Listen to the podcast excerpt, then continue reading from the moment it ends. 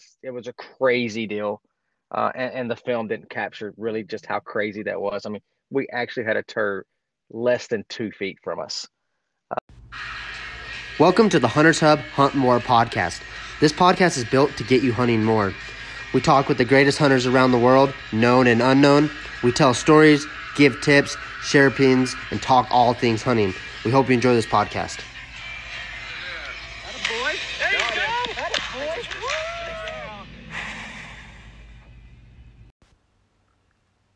What is up, everybody? Welcome to the Hunters Hub Hunt More podcast. Today, we have Jason Price of The Experience on. And guys, you're going to get some laughs out of this. You're going to see, or you're going to hear about some amazing stories hunting all around the world, taking his boy hunting. And you're going to hear some do's and don'ts as a camera guy. And I hope you guys enjoy this podcast. Hey, what's up, everybody? Thank you for listening to the Hunters Hub Hunt More podcast. Today, we have Jason Price on. Jason, how's it going? Great, McKenzie. Thanks for having me. Yeah, no problem, Jason. Jason is an international hunting guru. He's hunted all over the world, multiple different countries, and Asia, Africa, you name it. And uh, Jason has uh, a company called The Experience, and we'll dive into a little bit of that. First off, I kind of want to hear Jason's um, intro into hunting, kind of figure out how he got started into all this. Did you grow, grow up hunting, Jason, or did you kind of have to figure, find your own way into it? Yeah, I mean, a little bit of both. Um, in Texas, it's part of uh, growing up to, to hunt whitetails. I mean, I can remember when I was nine or ten years old, really just kind of getting into it with an uncle of mine. And, I mean, if I remember right, they let school out on, like, opening day of deer season or, you know, the opening weekend. I mean, it was – restaurants would close down and everyone was gone. So, and in Texas, whitetails was a big part of it. So, and me not knowing anything about the rest of the world, especially, you know, the opportunities I get today, but I had no idea there was anything other than whitetails. So it was really cool getting to have those uh, those initial experiences of hunting, and that definitely lit the fire for future hunts. Right on. And so you've lived in Texas, you know, your whole life, and you do concrete work and a bunch of other things down there. Do you still try to – do you have, like, a lease, or do you have – you still try to get out quite a bit down there? Hunting, I know you, your boy likes to hunt, so I feel he does, and that's the crazy part about it. And it's it's kind of coming back around full circle with him. Uh, for for such a long time, uh, or at least the last you know nine or ten years, I've been consumed with sheep and goats and, and international traveling, like you said before. But so the whitetail hunting kind of got put on the back burner. But just uh, maybe three years ago, um.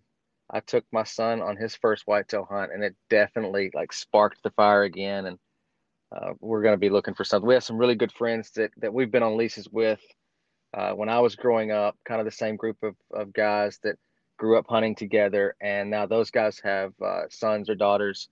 So we'll probably start doing stuff with them. Right on. And he's, he looks like he loves to get out. And how old is he? And he is nine right now. Uh, love is an understatement. um, I mean, I, I, and it's just by association as, as well. I mean, when, when I was younger, I knew everything I thought you could possibly know about whitetails. And, and for him, it's different just because now he knows like the difference of the argallies and the markhors. And, and I mean, I didn't even know those things existed. Um, like he, he just told me the other day, he's like, I need to go get the Grand Slam. I was like, yeah, right.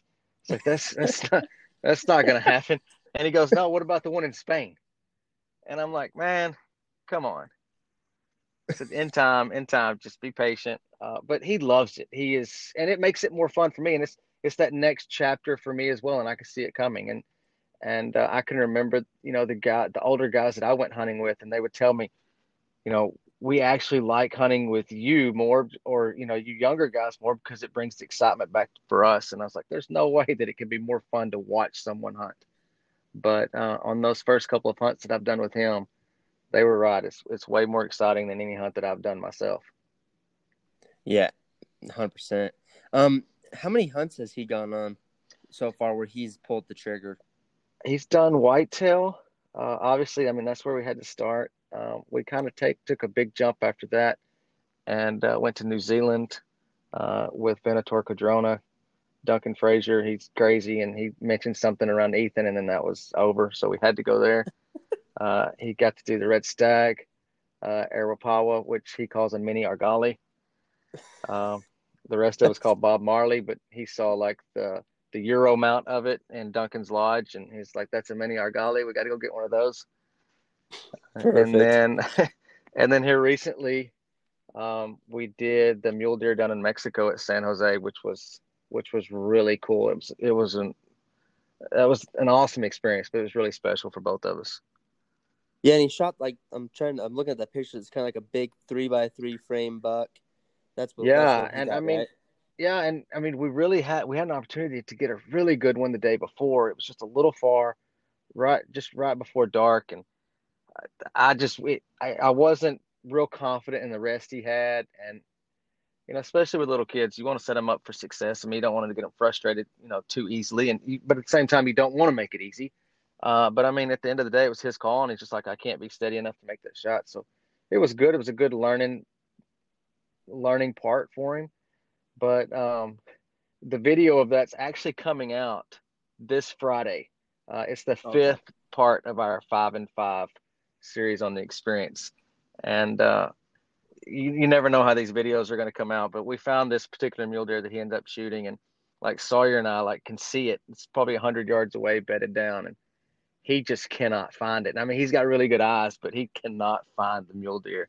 And he's getting frustrated, and then I'm getting nervous, and I could tell he's getting nervous. And then finally Sawyer just says, hey, calm down. Let me show you where it is. And it ended up, when he found it, he's like, holy crap. So he's like, I can't believe I couldn't see that. But I just blended in so well. But uh, I was shaking so bad that I wasn't sure he was going to be steady on the uh, with the rifle because, I mean, oh, I was so nervous. That was awesome. He so made a great jacked. shot. Oh, I was That's so awesome. jacked up.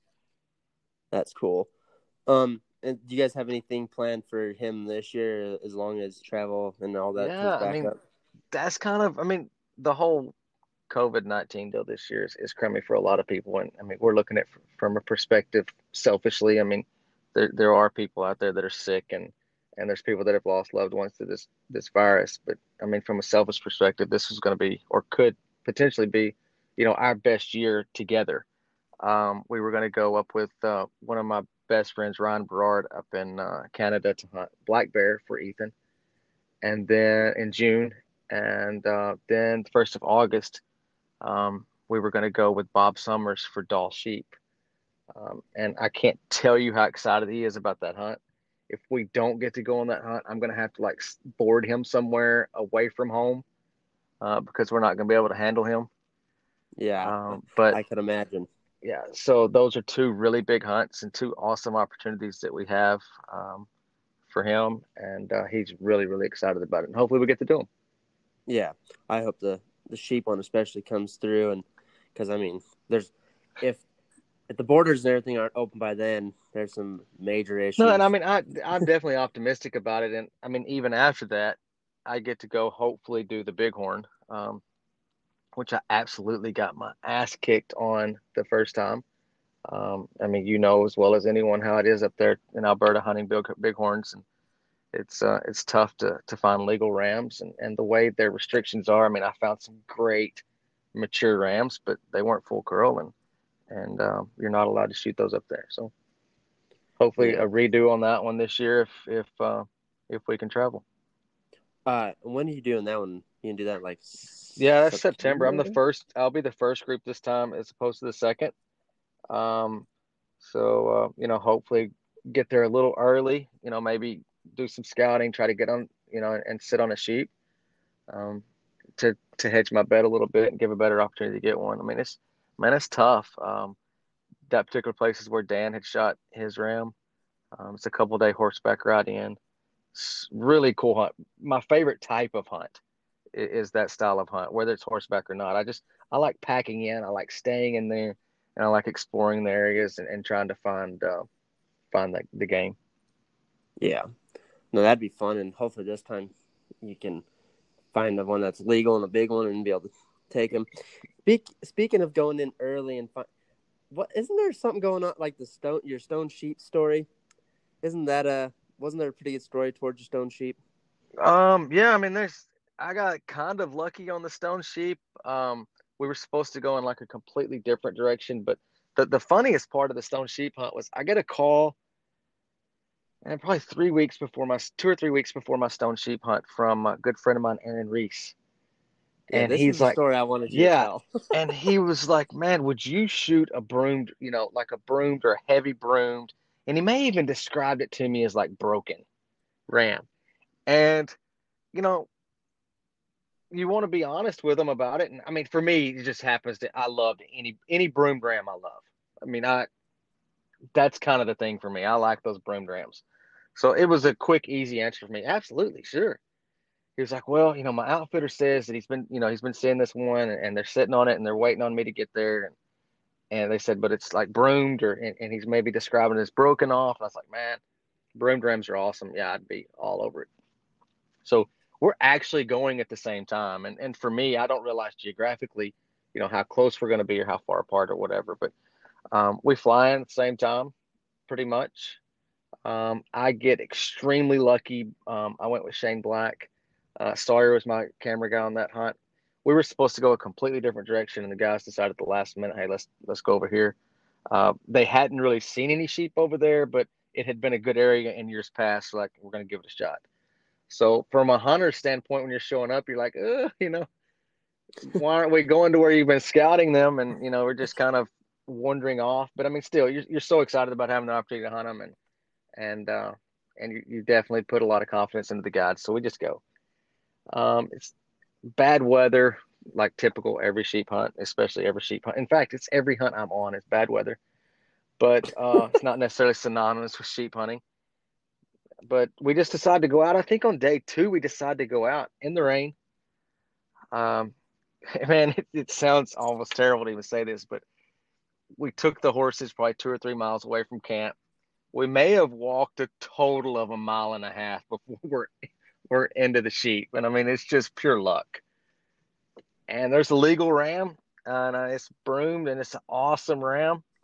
Uh, I shoot it, walk my mile, you know, pack it out my mile and a half back to the horses. And, you know, I'm in camp six hours, you know, from when we started. It was, it was one of the easiest sheep hunts in the world. I get home, um, you know, and I mean, like we do, we're sharing the photos and bragging and, you know, telling people how great of hunters we are. And, you know, it's only a mile and a half from the horses, but uh, I send the picture, you know, out, and I get a phone call. I mean, maybe ten minutes after, he's like, he, and it's a, a text at the same time. Like a text comes through the photo and the phone call, and it's the same sheep from Aaron Reese. He's like, that's the sheep that the guides had, you know, told me about. And he, he was there for fourteen days, no sheep. And I mean, I felt horrible, but you know, I mean, like after we start, you know, comparing notes and geographically, we were literally just one, you know, one peak of the mountain across from each other. So definitely those sheep had been moving back and forth. I'm sure the pressure that we put on them in there hunting them, because there was a couple of legal ones actually with, with the one that I shot, and most likely just dispersed them. And I mean, that's just, that's just terrible luck. And uh, I felt so bad for him. But if you know anything about Aaron Reese, he shot a doll sheep that's absolutely incredible. Um, yeah. We call it the doll golly because it curls up like an argali. Um, so uh, feeling sorry for him only lasted, you know, a little bit. Because, but I do wish he would have gotten one. But it's funny just going back and, and telling, you know, the story.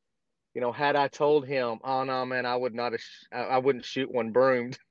And then, yeah. sh- and then shoot the one that he was talking about after I told him I wouldn't have done it. So, yeah, yeah, yeah. Thankfully, he asked me about a broom ram, which that's that's a no no brainer for me.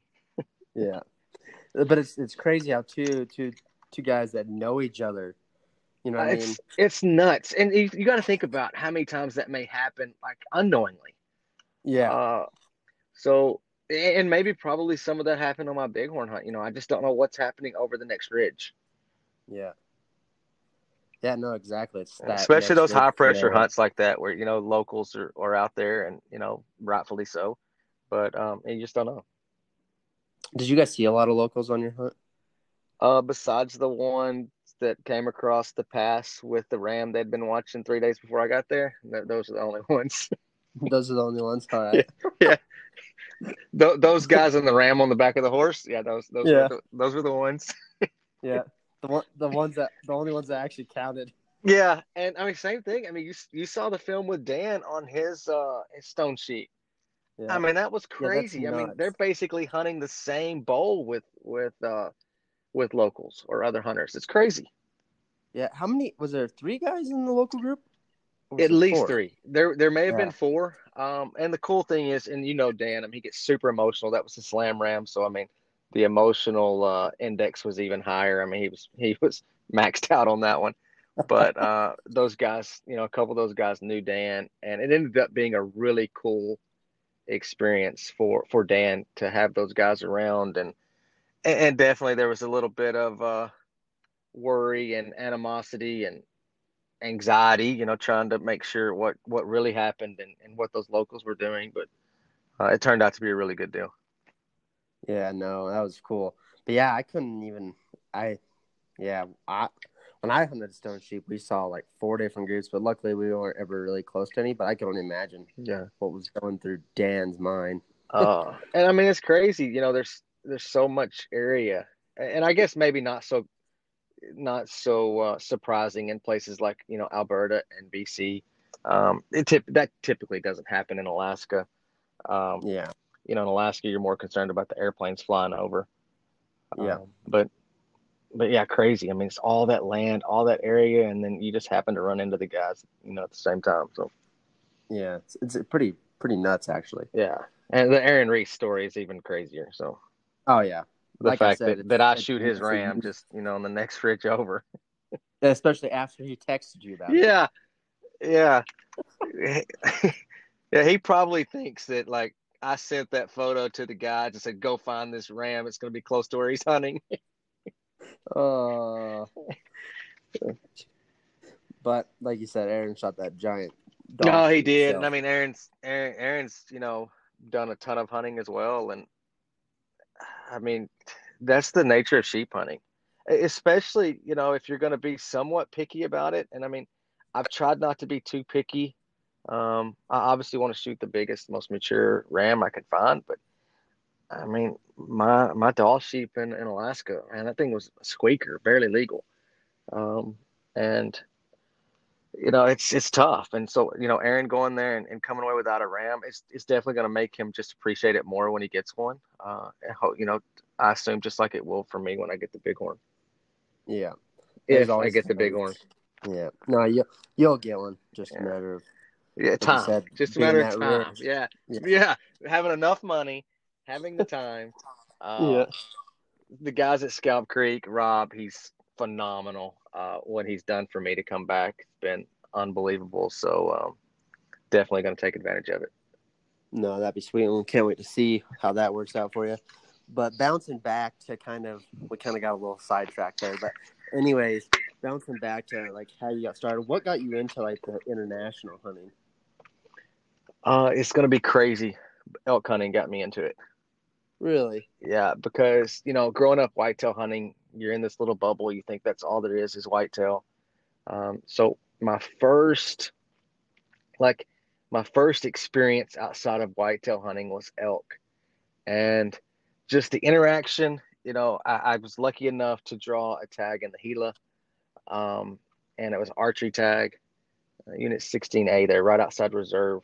Went with, I mean, a lifelong friend now, Chris Gicoma, uh, with Compass West Outfitters. And just the interaction with the elk, I mean, it was deer in the rut. Um, you know, you're able to call in these bulls, and, and in our case, a couple of times within, you know, four or five yards. Uh, you know, you're like, oh, my, you know, that's so awesome, the elk coming in. And you would think a normal person was just like, I got to elk hunt every year. Well, in my mind, I was like, well, if this is so awesome, what else is out there? So at that point, you know, I just, it just took off. I wanted to, I wanted to try to find, you know, those different experiences that I had no idea about, just like, just like the first time I elk hunted. Huh. That's pretty neat that an elk hunt is what got I, you. I know. Got the wheels spinning. It's not, and I mean, I love elk hunting. I mean, I, I've done elk with archery with the bow, and archery, uh, rifle and muzzleloader. Um, and, It's such a cool experience. It's it's still, in my opinion, the best North American hunt. Um, you can do it with buddies. Um, you can interact with the elk. Um, it's physical. Um, I, you know, I, from a North American hunt standpoint, it's, it's hard to beat elk hunting, but it definitely yeah. lit the fire to me. Cause you know, I'm like, I had no idea this, you know, I had no idea it was this awesome. And you know, what else out there is just as cool. And, and there's a lot of cool stuff out there. Yeah. In all reality, that became one, one hell of an expensive elk hunt because of yeah. the wheel spinning. Yeah. I mean. Yes. Yes, it did for sure. Yeah. Uh, that's cool. So what was your first international hunt? Africa, isn't everyone's? Yeah, I'd so, say most of them. Yeah, and, you can say, I mean, Canada for bear, but yeah, well, so, international, I think most people is Africa. When I came back from Africa, you know, like everyone else, I was a professional at that point. Uh, I was an expert. Um, I was uh, I was immediately a better hunter. Uh, yeah, that's it's the same effect on me like it has on everyone in Africa. I mean, people say, you yeah. know, in Africa, it's not your first trip; it's just how many you're gonna how many times you're gonna end up going back. Um, yeah, I definitely did Africa different than most. Um, I just, and, and still to this day, I've not hunted plains game outside of shooting bait for dangerous game. Um, I just, I just never have. Um, I want to do a mountain kudu hunt like, uh, like we would hunt sheep here in North America. Um, mm-hmm. but I, man, plains game just never really was a big interest to me. And I mean, that's outside of like Lord Derby and Bongo and Mountain Nyala yeah. or, you know, something like that. But I mean, I just outside never, I mean, and, and kudu are awesome. In fact, Ethan was asking me the other day, he's like, what's the one animal people go to Africa for? And, you know, the first thing I thought of, and I told him was, you know, probably kudu. Um, yeah. You know, and I've done the kudu and, and, uh, the Gemsbuck and, and Clip Springer and Steinbuck and Impala. And, you know, I've done a bunch of those, but they are zebra. They, but they've all been really for bait for leopard hunting. Uh, that's, that's, uh, that's really the thing. That's one thing that would get me back to Africa right away is if someone called up and said, hey, we have a leopard. Yeah. And so, um, you, you talked about like the real special plains games, such as Lord Derby, Bongo, yeah. Mountain Nyala. Um, now Ethan wise, is he kind of pulling your arm saying we need to go and get over there and do some stuff, or what's he, what's going on there? Yeah. I, I mean, he wants to hunt uh, and he's got, he's got a weird list. Like I said, I kind of went at it a weird angle because really I've been to Africa for, you know, three leopards, lion, a couple of Cape buffaloes, elephant. Um, you know, I went after the dangerous game. Um, mm-hmm. Similar to how I've approached the mountain hunts, you know, I don't really want to hunt them in the flats. I want to hunt them, you know, where I damn near kill myself. But yeah. um, for some reason, Ethan, like when he thinks of Africa, he thinks hyena. So he he oh, wants yeah. to he wants to hunt hyena. Uh, I've been talking to a good friend of mine over in Zimbabwe. Uh, there's there's a lot of hyena over there, so. Yeah, I, but I think it'll be a cool opportunity for him just to go over there and see the culture, see see how how those people live, um, and and have the opportunity to hunt multiple species of game on one trip is is definitely advantageous on on any trip. I mean, whether you're talking about taking your kid or going yourself. I mean, um, a lot of times for those plains game hunts, I was listening to your podcast, the T J, and I mean, he bought a lot of his through auctions, and and, and that's a great way to get them, but.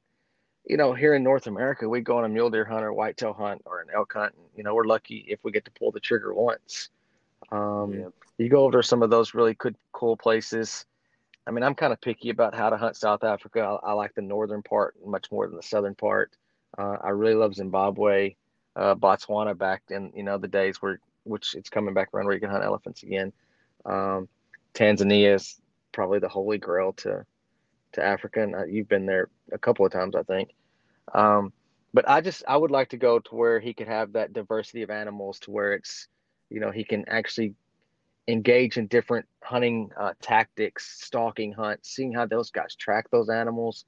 Uh, I mean, you know, that's, I think anyone that goes to Africa the first time, the most phenomenal thing you think about when you take away, you take away from the whole hunt is, man, those guys can track those animals. It's unbelievable. Yeah, one hundred percent, one hundred percent. It's nuts. Like I was talking with um Jordan Hassler on the podcast, our very first episode. We we're talking about how they can look at like the ground, and me and you look at it. We're like, there's nothing there, and then yeah. they're like, oh yeah, a cootie walked through here this morning. It's like, yeah. what are you looking at? There's nothing there. It's nuts. I mean, like for us, I mean, like whitetail hunting, I mean, there's whitetail tracks. We don't have any Loch Ness monsters or, you know, anything else we're having to decipher between a whitetail track and a and a leprechaun or something. Yeah. But, you know, yeah. there, there's there's so many different species of animals, and, and the recognition of, of which animal you're after, whether or not it's a good animal. I mean, it's really, it'd be a cool experience for, for a kid. It's a cool experience for anyone. Ah, oh, one hundred percent. I agree with you there. And then, so when, you know, you like you said, you've done a lot of the dangerous game in Africa, and then you, what what, what got you started on, like, the, the mountain hunting? Like, when did that all come in? The mountain side of it? Yeah. Um, you know, I, I guess it's probably just a, pro- and, and hunting is a progression, I think.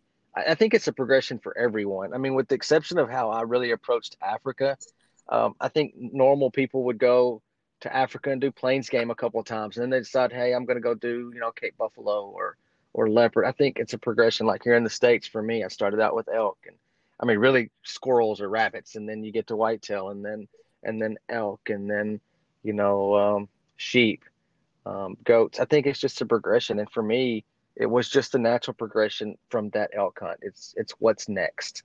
Um, I liked, so on the, That that that hunt, that particular physical, and um, I loved the physicality of, of the hunt. I loved having to work so hard to, to get the, the elk, and um, so I just started looking for hunts that, that were in the mountains, and um, the capras were kind of that that species that I thought, number one, it, they're they're much more affordable than the ovises, and um, they're super challenging. They're awesome. And And that first one that I went on, I mean, North America, the mountain goat is, you know, an awesome hunt. That's uh, one I did with Ryan Berard.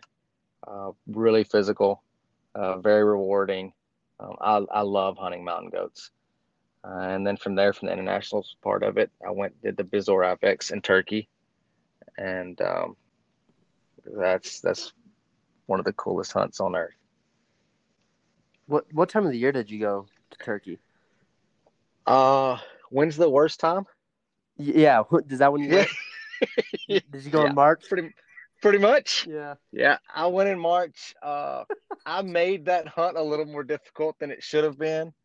Um, we started out. Uh, Dallas went on that hunt with me. Uh, that was actually Dallas's first international hunt altogether, uh, and we stayed in this little shack on the mountain, and the weather got so bad that they didn't really have to translate it for us. It was like, we must go down or we die. So we're like, okay, no problem. So uh, we end up getting on the Ibex on like the third or fourth day. The guy called out the shot, and I think he called it out in yards, but he had been talk to, talking to me about meters like all day.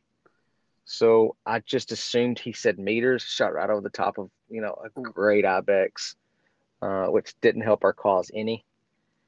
And then uh, ended up having to hike nine or ten miles up, up into the mountains to, to finally get one. And it was a, a long, difficult, lucky shot. But, uh, yeah, I was lucky enough to get it. And it's one of the first films that we have on uh, on The Experience. Not, well, maybe film number four or five in the top couple there, but yeah, yeah. March is a a rough time to go hunt ibex in Turkey. Yeah, yeah, and I mean, I think you had to go twice, right? Yeah, because the first time we went in March. Yeah, TJ's T J same way. I think T J actually went the fall and then March. Yeah, he went opposite uh, of what we did and was able to yeah get it done. Yeah, I, and I mean, I was I was really lucky. Um, I I could have. I could have messed that up even worse. Uh, I feel like had I not, because that was my second to last day when I finally got it. Uh, had I not made that shot, um, like you, I probably would have come around empty, come away empty-handed that first time, and, and had to have done it again. The pictures, because I was sc- scrolling through here on the guys' social media stuff, the pictures of that hunt, that with the snow and everything, it just makes that, you know, just it's like yeah, almost. It's cra- Go ahead, sorry. It's like almost it, a perfect picture. Yeah, it's super crazy too, because I think in the photo we're in short sleeves, right? Yeah, in the vest. Yeah, in the yeah, in the snow. Yeah, and uh, it was it was cold. But I mean, we again a product of you know not shooting great that first time, and we had to hike a long way. So, uh, but it, it did make it a cool experience, uh, and you know I had to work for it, which made it even better. But definitely that the whole experience in Turkey is is really cool, and Antalya is one of the coolest cities I've ever been. I think they have a big P G A golf tour event there every year. I mean, really clean, um, very, I mean, it's a beautiful place. And then, you know, Istanbul historically is, is, is really cool. Oh yeah. Without a doubt. You know, like what me and T J were talking about is the only bad part about it is like, when you think of like how they've been kind of put, you know, portrayed toward, you know, the U S and, you know, Western people, it's almost a bad picture that was painted for them. Yeah. You know, especially like, and I mean, you've done a ton of traveling. Stuff. You've done a ton of traveling as well. I mean, I have never been to any of those countries where I felt like I wasn't wanted and I wasn't welcomed. Um, I, I've never had an experience that, that, that the people that, you know, wherever we travel didn't roll out the red carpet for us. I mean, and they were, everywhere they've always been really nice. Yeah, I agree there. I think uh you know, like I've had even sketchier times like in Vegas or you know, even like in Salt Lake, certain areas that you're like, yeah, I don't feel, you know, I almost feel more safer in, you know, Pakistan than I do in some of these other places. Yeah, I mean, I, you go over there with that uh the natural hesitation just because it's embedded in everything that you've known growing up or or see on the news. And I mean, it couldn't have been more contrasting than, than what I originally thought it would be. Yeah, one hundred percent. Um, so you've, like we were just getting on the subject of international travel, how many different uh, countries have you been to? I don't know. I have no idea. I, I was listening to you, I was listening to you and T J yesterday. You guys were rattling off like how many countries you've been to. And, you know, I mean, I don't know. I, I need to probably think about it. It's uh, it's been a lot, and it's been a lot relatively fast. Yeah, like in the last five, six years. Type. Yeah, I mean, those probably you know three or four different places a year, um, for for definitely the last five or six years, and really I started in Africa in two thousand seven or eight maybe, and I mean I've gone to Africa six times since. So, yeah, it was it was a lot in a short amount of time. Yeah. It's a- and and really that all kind of coincided with, with how um, the experience began. Yeah, can we uh, let's talk about that. Let's let's tell us how you guys created the experience and kind of what why and kind of give us the background story of that. Well, when like when I was whitetail hunting with a group of my friends, I mean, Casey and Roy and Lance and, you know, just childhood friends, we got into this deal where we were videoing all our whitetail hunts. And at some point, I still have these videos. At some point, I need to bring them out and like vault films on the experience because it's hilarious. I mean, we were so stupid and like had no clue. But um, we, we, we started this deal called Brown Down Productions. And it was, it, I mean, it was horrible. But, uh, that kind of started the fire of, you know, videoing hunts. And, um, you know, I got to the point where I caught myself videoing more than actually hunting. And um, I just, I, I just liked that part of it. And I mean, I'm definitely not a videographer. I don't know anything about cameras. Um, but, you know, that was one of the T V scene where, you know, hunting was really popular on television. And I can remember I called the Outdoor Channel and I was like, hey, you know, we're thinking about doing a television show. You know, what does it take? What do we got to do? The guy laughed at me. He was just like, you know, first of all, you got to pay for all these hunts. And, you know, then you got to film them. And, you know, it's X amount of dollars. It was just an astronomical number. But, I mean, he literally was laughing at me. And um, so it just kind of progressed from there. Um, I'm not one that likes to hear the word no. And it almost challenged me. So I knew I wanted to do something, but you know, how, how it came about and how it evolved. A lot of it was luck. Um, I knew I didn't want to do anything in the whitetail industry just because it was so saturated. Um, and there's a lot of people hunting whitetails. Uh, the North American stuff was, you know, at this point, and we're talking like four years ago, was getting more saturated, as far, especially with YouTube and, and digital uh, content. So I just kind of went at it like I do everything else, backwards. Um, and I thought, you know, I'm going to go after it, you know, the aspirational side of things, from, you know, the things that I'm super passionate about and that I love, and, uh, you know, mix in those other things. And uh, I'd started kind of doing it on my own at the beginning, um, just me. And, and again, I, I, like everything in natural progression, I just, I looked at the T V model and I tried to figure out, okay, what's good about it and what's not good about it. Um, I didn't like uh, on the T V model, I thought that the individualism was bad. I thought that if the show was about an individual person, you either watched it because you liked that person, or or you liked the animal he was hunting. But I thought the negatives to it were, you know, you're going to get tired of watching the same guy do all these hunts. You're going to get jealous about watching the same guy do all this hunt. And you're not going to really learn anything from, you know, just one individual, as opposed as, as much as you could from a group of people. So I knew that I had to take the individual aspect out of it from the very beginning. And and then a lot of things happened with luck, you know, my relationship with Dan and and his different circles. Um, Dallas was one of our first videographers that we'd hired, uh, and, and he was good and passionate and, you know, excited about it. And then, you know, since then we've had all these other awesome camera guys. Um, the editing side of things was a big part of it. You know, I didn't want it to be like a television edit, because I thought that a lot of people would get lost within the longer version of television shows on, on, on social media or digital content. So, um, you know, I knew that the content was going to dictate the duration of the films, and, uh, and just a ton of luck. Really, that's right place, right time. I wish I would have done it like a year sooner, but um, it's worked out really well. Yeah, you guys have done a really good job, and it's blown up over the past, you know, several years that you guys started this, and you guys have videos that are in the views of the millions and crazy stuff like that. Yeah, it's, and it, again, if I knew, like, if I knew beforehand which films were going to pop and which weren't, then I tell people all the time I'd be giving, like, how to build YouTube page seminars instead of trying to develop a hunting page. Yeah, no. Yeah. Well, it's like you just said, you wish you had started it a year sooner. But isn't, uh, yeah, isn't I, that what everyone says, though? Like, isn't They, that they are, always... but, but, I mean, I could say the exact same thing. Had I drug my feet and started a year later, man, I don't think it would be I, – I, I know it wouldn't have been as successful. It was just all that right timing. It was right timing. But, I mean, I do think I was on the back end of that right timing.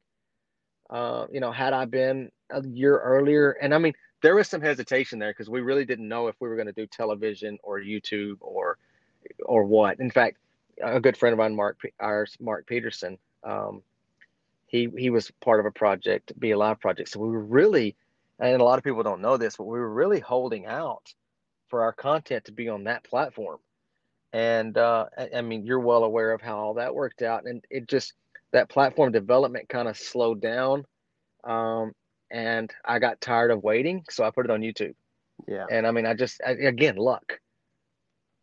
Well, that's the thing, like, now YouTube, like, I had to, like, unless it's, you know, I really, actually, I can't even say I watch any, like, actual hunting shows on T V anymore. It's it's weird because, like, Amazon Prime and YouTube, like, yeah, you can go on there and, you know, especially you can just go on there and click, go to, like. Yeah. My your... question is, why why would you watch it on television? I don't. Why know. Are you going to wait for a time for it to come on, number one, or, you know, or record it? Yeah.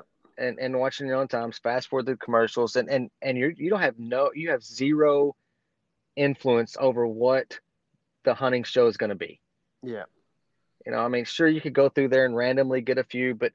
I mean, how hard is to type in on YouTube, you know, moose hunt, yeah, elk hunt, ibex hunt? Yeah. You know, it's super easy, and, and they're all there. I, I definitely think that, that that's the way it's going. I think that the writing's been on the wall for a long time, and, uh, and I just wonder what's next. 'Cause I, I know there's something coming next. Oh yeah. There's always going to be something. I mean, yeah. Which is funny. 'Cause like, you, if you look at it, the hunting industry is actually like years, like, a long ways behind the curve on everything else, you know what I mean? Just yep. Because I've seen a picture. No, it was a post on Instagram yesterday. It was about the very first YouTube video. One of the guys that created YouTube put it on there, and it was him at the zoo. It was just mm-hmm. like it has like ninety-five million views or something. It's like, it's like, are you are you kidding me? Like, it's just how it's crazy how things evolve, and you know the hunting industry is it's pretty slow in keeping up with it. But I think every from now on, everything's getting a little quicker, and everyone's grasping what's new a little better. Because yeah, I, I think so. Everyone, time, it took everyone a long time to accept the fact that outdoor television has been going downhill. You know what I mean? And, yeah. And the demographic in hunting is, I mean, honestly, man, it's kind of an older demographic. So, yeah, you know, for that demographic to transition to digital is probably a little bit of the lag time.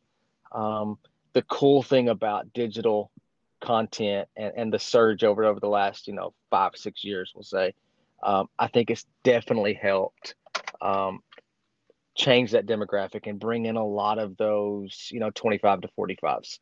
Yeah. Uh, it's definitely been advantageous to the hunting community. Oh, one hundred percent. one hundred percent. And I mean, it's just, you know, like your guys' show in platform on YouTube, it's, it shines a good light on the hunting world. The problem is, is there's uh, several other ones out there that don't. And that's, I think if we could figure out how to, you know, portray to get rid of some of those, I think the hunting industry would actually grow and there'd be less people like anti-hunters or maybe a lot of people in that gray area that still accept it, yeah, but won't hate on it, you know, because you guys do a great job of putting everything together. Right. It's not like you're just up, drive around right. and jumping out of the truck and whacking it. You know what I mean? It's, right. And you make it look neat. And I don't know, you guys just present it yeah. a totally different way than a lot of other people do. We try to capture the experience of, of the hunt. The problem with that is, and I mean, I, I learned this probably six months into the, the whole experience thing, is that's unattainable. Yeah. There is no way that we're ever going to fully capture the experience of any hunt on camera. It just, it's just not going to happen. There's too many, um, there's too many things that happen away from the hunt. There's too many things that happen after the hunt that, that are just as important. And, and in some cases more important. I mean, the lifelong friendships that you, you get from, from hunts. Um, that's a huge part of the experience of that hunt. It's really difficult to, to capture that on camera. Um, you and T J talked about it before. The travel, man, I hate the travel. I, I, I know you guys know how much I hate the travel. Um, it, I, there was a time I loved it. Um, man, I, I know a lot of hunters that'll ask, you know, what kind of trophy quality, you know, how much game's in the area, you know, all that stuff. Man, my first question is, how long's the car ride? Yep. And, and it's uh that's that's the that's the hardest part of it. Yeah, me. no, it's I, I, I agree with you. The travels, especially like on those Asia hunts, yeah. because like me and T J talked, their five hour drive turns into like a twelve hour drive. You know what I mean? Well, you have to double it. So whatever they tell you, you double. So that's just that's the rule of thumb. I mean, you know, uh, tips and tactic part of you know Hunter's Hub. Uh, podcast today is is if an Asian outfitter tells you it's a six hour drive, it's a twelve hour drive. Yeah. So that's that's your tip of the day. And the road's gonna be complete shit. The road's gonna suck. Uh yeah, it's gonna be scary. Uh, I think T J says he gets white knuckles the whole time. Uh, you guys know that I do not. Yeah, you just uh, sleep. Yeah, I am asleep. Uh, so. All right. Well, before we wrap this up, I got. So usually I do like, um, because with you, Jason, you have a lot of different hunts that we can bust into, and we could spend seven to twelve hours on the phone just talking.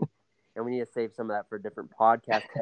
What I usually do is I ask two questions, but with you, I'm going to ask three questions. Oh, see, I did some research, and then you're, you're switching it up on me. Yeah. So, so the first, so this is the the bonus question for you is okay. I want to, so because we're gonna have to get Sawyer on the podcast, so I want to hear what the most craziest thing that Sawyer's done or has happened to Sawyer, because it seems like every trip you guys go on, Sawyer has a black cloud over his head. Is is crazy defined as stupid? Yeah. Or is crazy defined as, you know, he shouldn't have done that? Uh, which I guess both could fall under the same category. Oh, man. There's so many. And I'm I'm not trying to be funny about it, but there's literally it literally happens daily on every single hunt. Uh, there hasn't been one yet that he's that he's walked away from without doing something, you know, or multiple times dumb.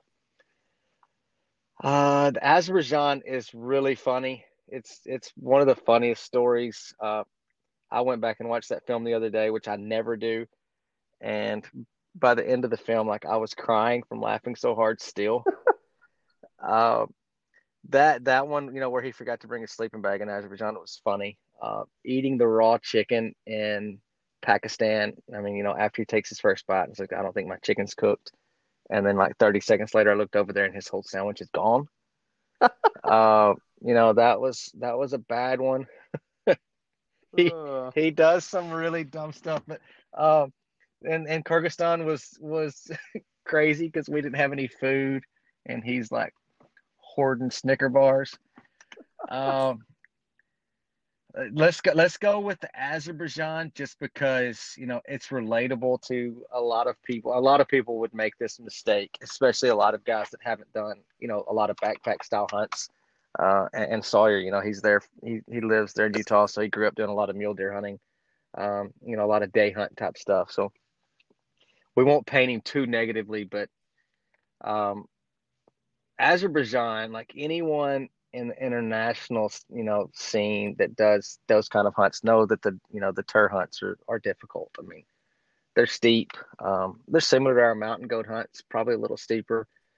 Um, but we're taking off on, you know, I think it's day two climbing up, and it's, I mean, it's a rough climb, and I have my sleeping bag, but not my tent. And, you know, they told us beforehand, hey, we're going up and we're going to stay. Cause it's, you know, it's a, it's a tough hike.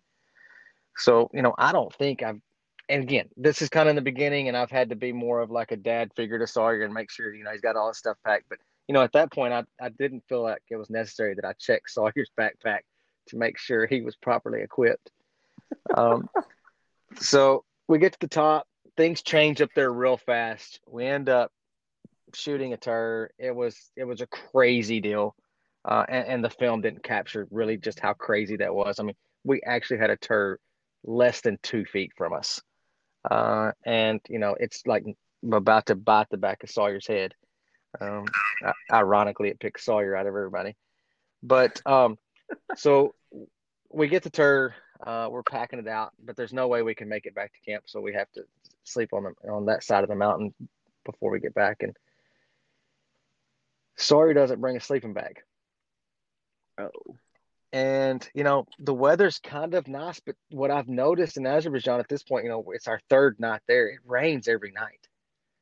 Um, or, you know, it sprinkles and it gets it gets cooler. And so he's like, oh, no, I'm fine. He goes, you know, I've got my puffy jacket and my rain gear, so, you know, I'm fine. And, you know, the local guys, they've got a tarp. They've spread it out. You know, here I am with my sleeping bag. I think I had the Kuyu bag. Um, and Sawyer's got nothing. I wake up at two o'clock in the morning. It's it's kind of a light mist, rain, and Sawyer is like in the like sitting down, like shivering, like he is he is freezing. He's soaking wet, and uh, I was like, man, I was like, you're such an idiot. You should have brought your sleeping bag. So I unzip my sleeping bag, and we sleep in my sleeping bag together. Okay, we're woken up by the guide videoing us in the sleeping bag. And it's like the movie Dumb and Dumber. We were so warm, we didn't even care. So uh, it was it was definitely funny. It was miserable.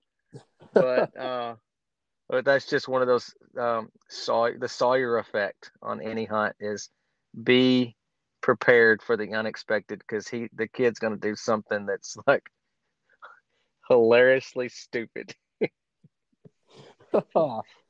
oh man so, yeah I'm gonna have to give him some shit on the next yeah one. And I mean yeah. You definitely got to get on to him about the Pakistan hunt. That was uh that was that, that was probably his best.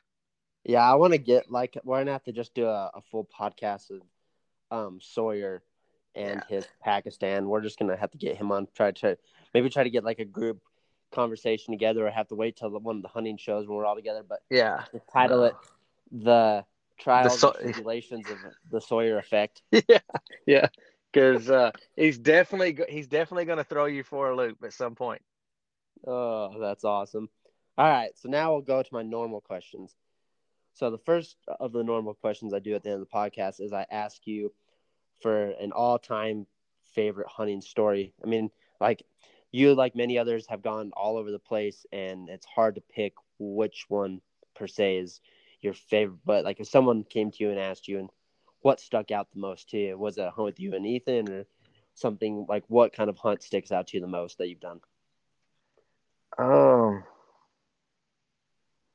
I mean, I told you I researched these, and I, I, that's a really difficult question. People, people obviously ask all the time that, that question, what, what's your favorite? Yeah. You know, I, I've got a crazy answer. Uh, my favorite hunt is the next one. Um, yeah. that, that's, that's kind of the crazy, crazy answer. Uh, breaking it down a little bit more, I mean, if you just take just pure species, I mean, um, man, it's hard to beat any kind of sheep hunting. I said before, I love the backpack style hiking in type hunts. Um, uh, the bighorn hunt was one of my favorites, although I didn't get one. Ah, uh, let's go domestic. My favorite hunt would be.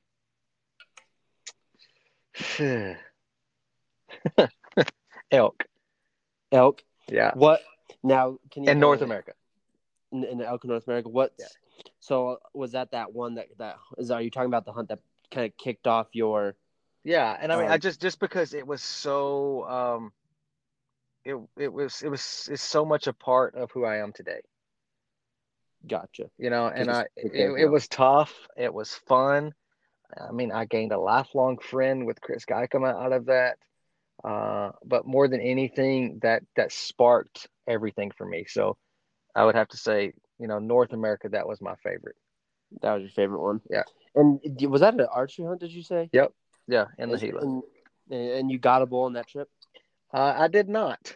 Oh, okay. Yeah, but I had some great opportunities. Uh, but it definitely sparked It, it sparked the interest, not only elk hunting, but h- hunting around the world.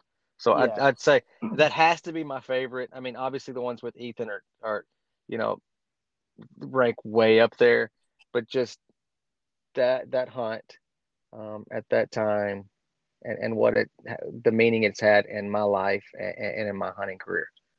Yeah. I mean, cause without that, you wouldn't be going to That's Mexico right. with Ethan, or you wouldn't That's be right. planning a, a sheep hunt with Ethan this fall. That's so right. That kind of, Yep. That is awesome. All right. Well, we'll we'll end this up with the final question. What it would be your all-time bucket list hunt? Like, what is the – you've done Marco Polo. You've done all sorts of ones. What is the next hunt that you're, like, laser focused on someday trying to make happen? Okay. So this is never going to happen. But uh, – well, I say it's never going to happen. I mean – look at what's happened to today, you know, up to this point. I mean, you asked me ten years ago if any of this stuff happened, I would have told you this is crazy.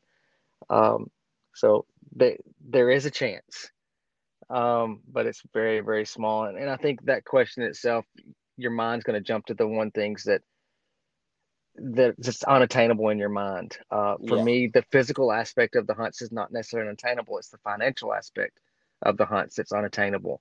So your bucket list always seems to, for me, would always revolve around the cost of that hunt.